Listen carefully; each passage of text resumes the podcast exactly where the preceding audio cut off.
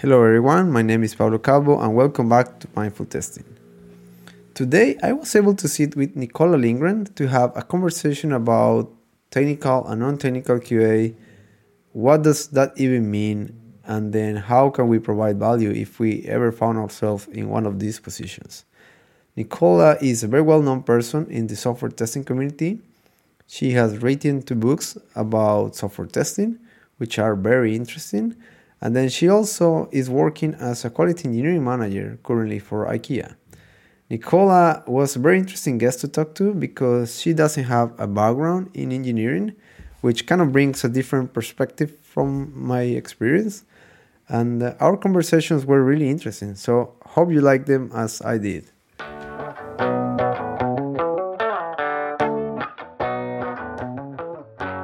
So, you messaged me about this topic, mm-hmm. I was trying to remember where I read about technical testing or technical testers. And there's this article by Claire Reckless on Ministry of Testing. And she defined it as being able to look under the hood and to understand what's going on. So that is technical testing is be, being able to go beyond the UI. So when I'm answering this question, I just wanted to clarify what I, mm. what, what, at least what I mean.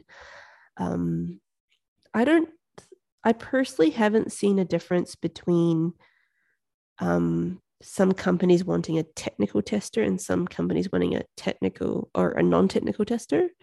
Um, I've seen companies want testers who are technical as well, but can also uh, look at things such as consistency within the UI, um, making sure things meet, requ- uh, making sure the application meets requirements and so on. Uh, for me, the closest I can think that matches what you ask is around wanting dedicated uh, so-called manual testers um, and dedicated test automation specialists. Okay, but I think it goes a little bit beyond that. For example,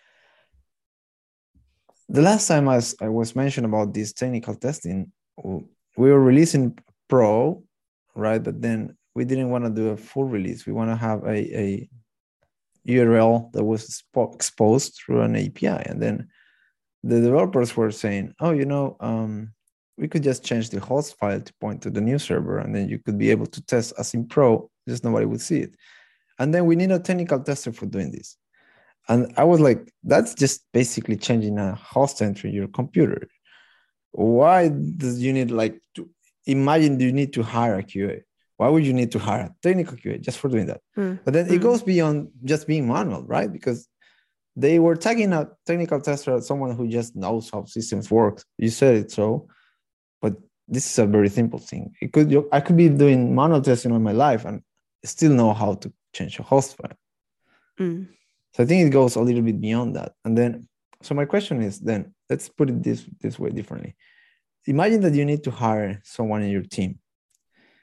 Uh, and then this person has no technical background and has been doing manual testing for so many years, but then you need some sort of technical skills.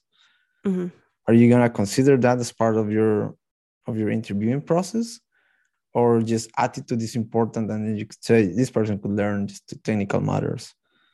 Okay. When answering this question, I want to be clear this is based off my personal values, mm. not based on my role.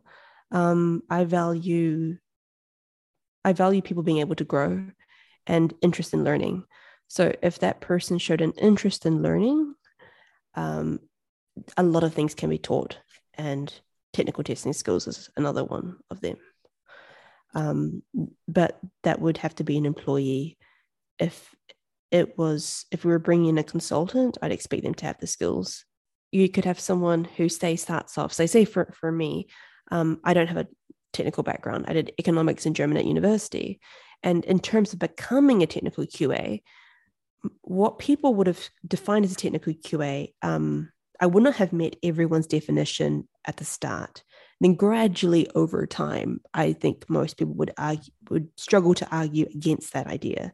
So, for example, I started off with testing um, integrations between systems using SOAP UI.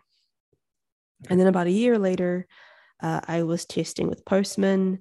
um, using um, looking at pull requests, um, started to learn test automation, uh, testing APIs with Post, yeah, Postman and Paul. I'm just trying to think what else I did. Using Charles Proxy um, to edit requests and responses and adding breakpoints. So at that point, you're like, oh, probably most people would have started to call me technical QA. And then at some point, I was uh, more active with writing test automation and setting up test automation frameworks. So over the course of a few years, I think I would have met more and more people's definition of a technical QA. It was like a journey. But in terms of where exactly I like crossed that line, so to speak, I'm not mm-hmm. sure when because it would depend on who you spoke to. Yeah, totally. Yeah. It's it's uh, we agree it's very subjective and also it, yeah. again it I guess it matters on the project right mm. if by technical QA you mean a person who can do test automation a manual QA could also be very technical but doesn't know how to code right Mm. So mm. Uh, that's very, very broad. Okay. So my next question is like, do you think there is enough job market for both like technical and non-technical QA? Because not everybody wants to do test automation. A lot of people mm-hmm. want to stay uh, manual testing and mm-hmm. analyzing, being part of the, you know, the process, the changes, the business. A lot of people want to go to, let's say, be a product owner instead of a test automation but they they have to be QA at some point. But do you think there is still a lot of job market for manual testing? Ooh, that's a tough question.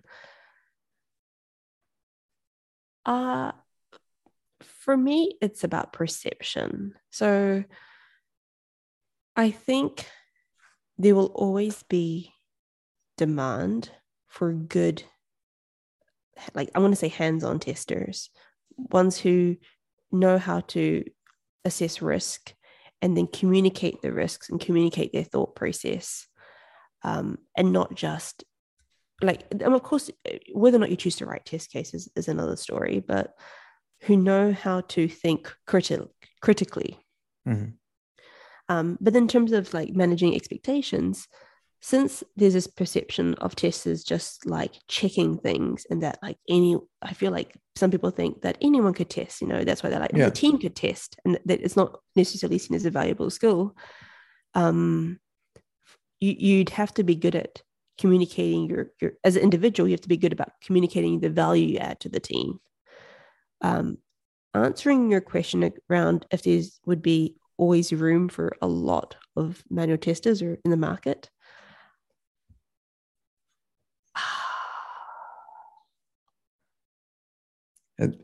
all I can say is for good people, yes. I think that's, yeah, that was yeah, that was a long that, pause, but makes me think. yeah. No, yeah, I I think I, I agree somehow. You know, I also think there is always room for. I like to work with smart people, right? So there will always be room for smart people in my team, even though they're mm. they're not technical. Uh, mm. Smart just don't mean like brilliantly smart, but then people who can be proactive and I would say people, sharp people. Yeah. But people who can like think critically and yeah, like communicate their thought process. Cause like I've worked with people who were just like into hands-on testing. And then I would ask, like, what did you test and why? Like they talk me through your thought process as to what you were trying to uncover. And they couldn't do that. So then I'm thinking to myself, well, how can I trust what you did? So for someone who could eh, like convince me or explain to me, okay, this is the reasoning because I've seen this happen, and then this problem came up, and I thought, oh, I've noticed there's a pattern between these two things. I thought I'd investigate. Then you're kind of like, okay, maybe you're not uh, a technical tester and you don't know how to code or anything, but like you are good at uncovering information and risk, then you you have value or you, you have you have shown your value. That's different mm-hmm. you've shown your value. But something like a tester who I, this i've seen they test and they find bugs and they go around raising bugs in a bug tracking tool saying it doesn't work. And then there's no investigation to try and narrow it down.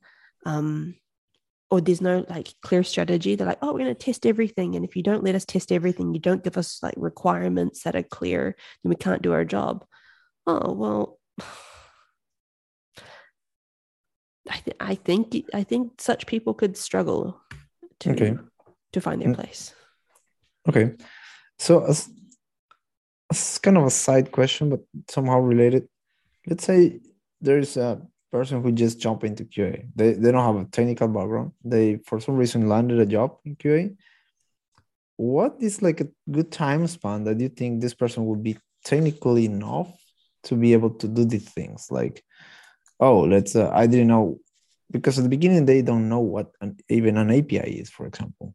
Mm. But then at some point, they, you want them to be able to just, oh, the front end isn't working. Let's dig a little bit deeper. Look, look at logs. Let's communicate what's happening, right? What do you think it's like a fair amount of time that person who who can just spend into developing these skills? Let's say maybe within a year or within five years. Okay, if if we were to say that they could say test against an API, um, and contribute to a existing test automation frameworks and not necessarily set it up uh, and look at behind the scenes in Chrome Dev Tools and understand like basic test concepts within a few months with the right team.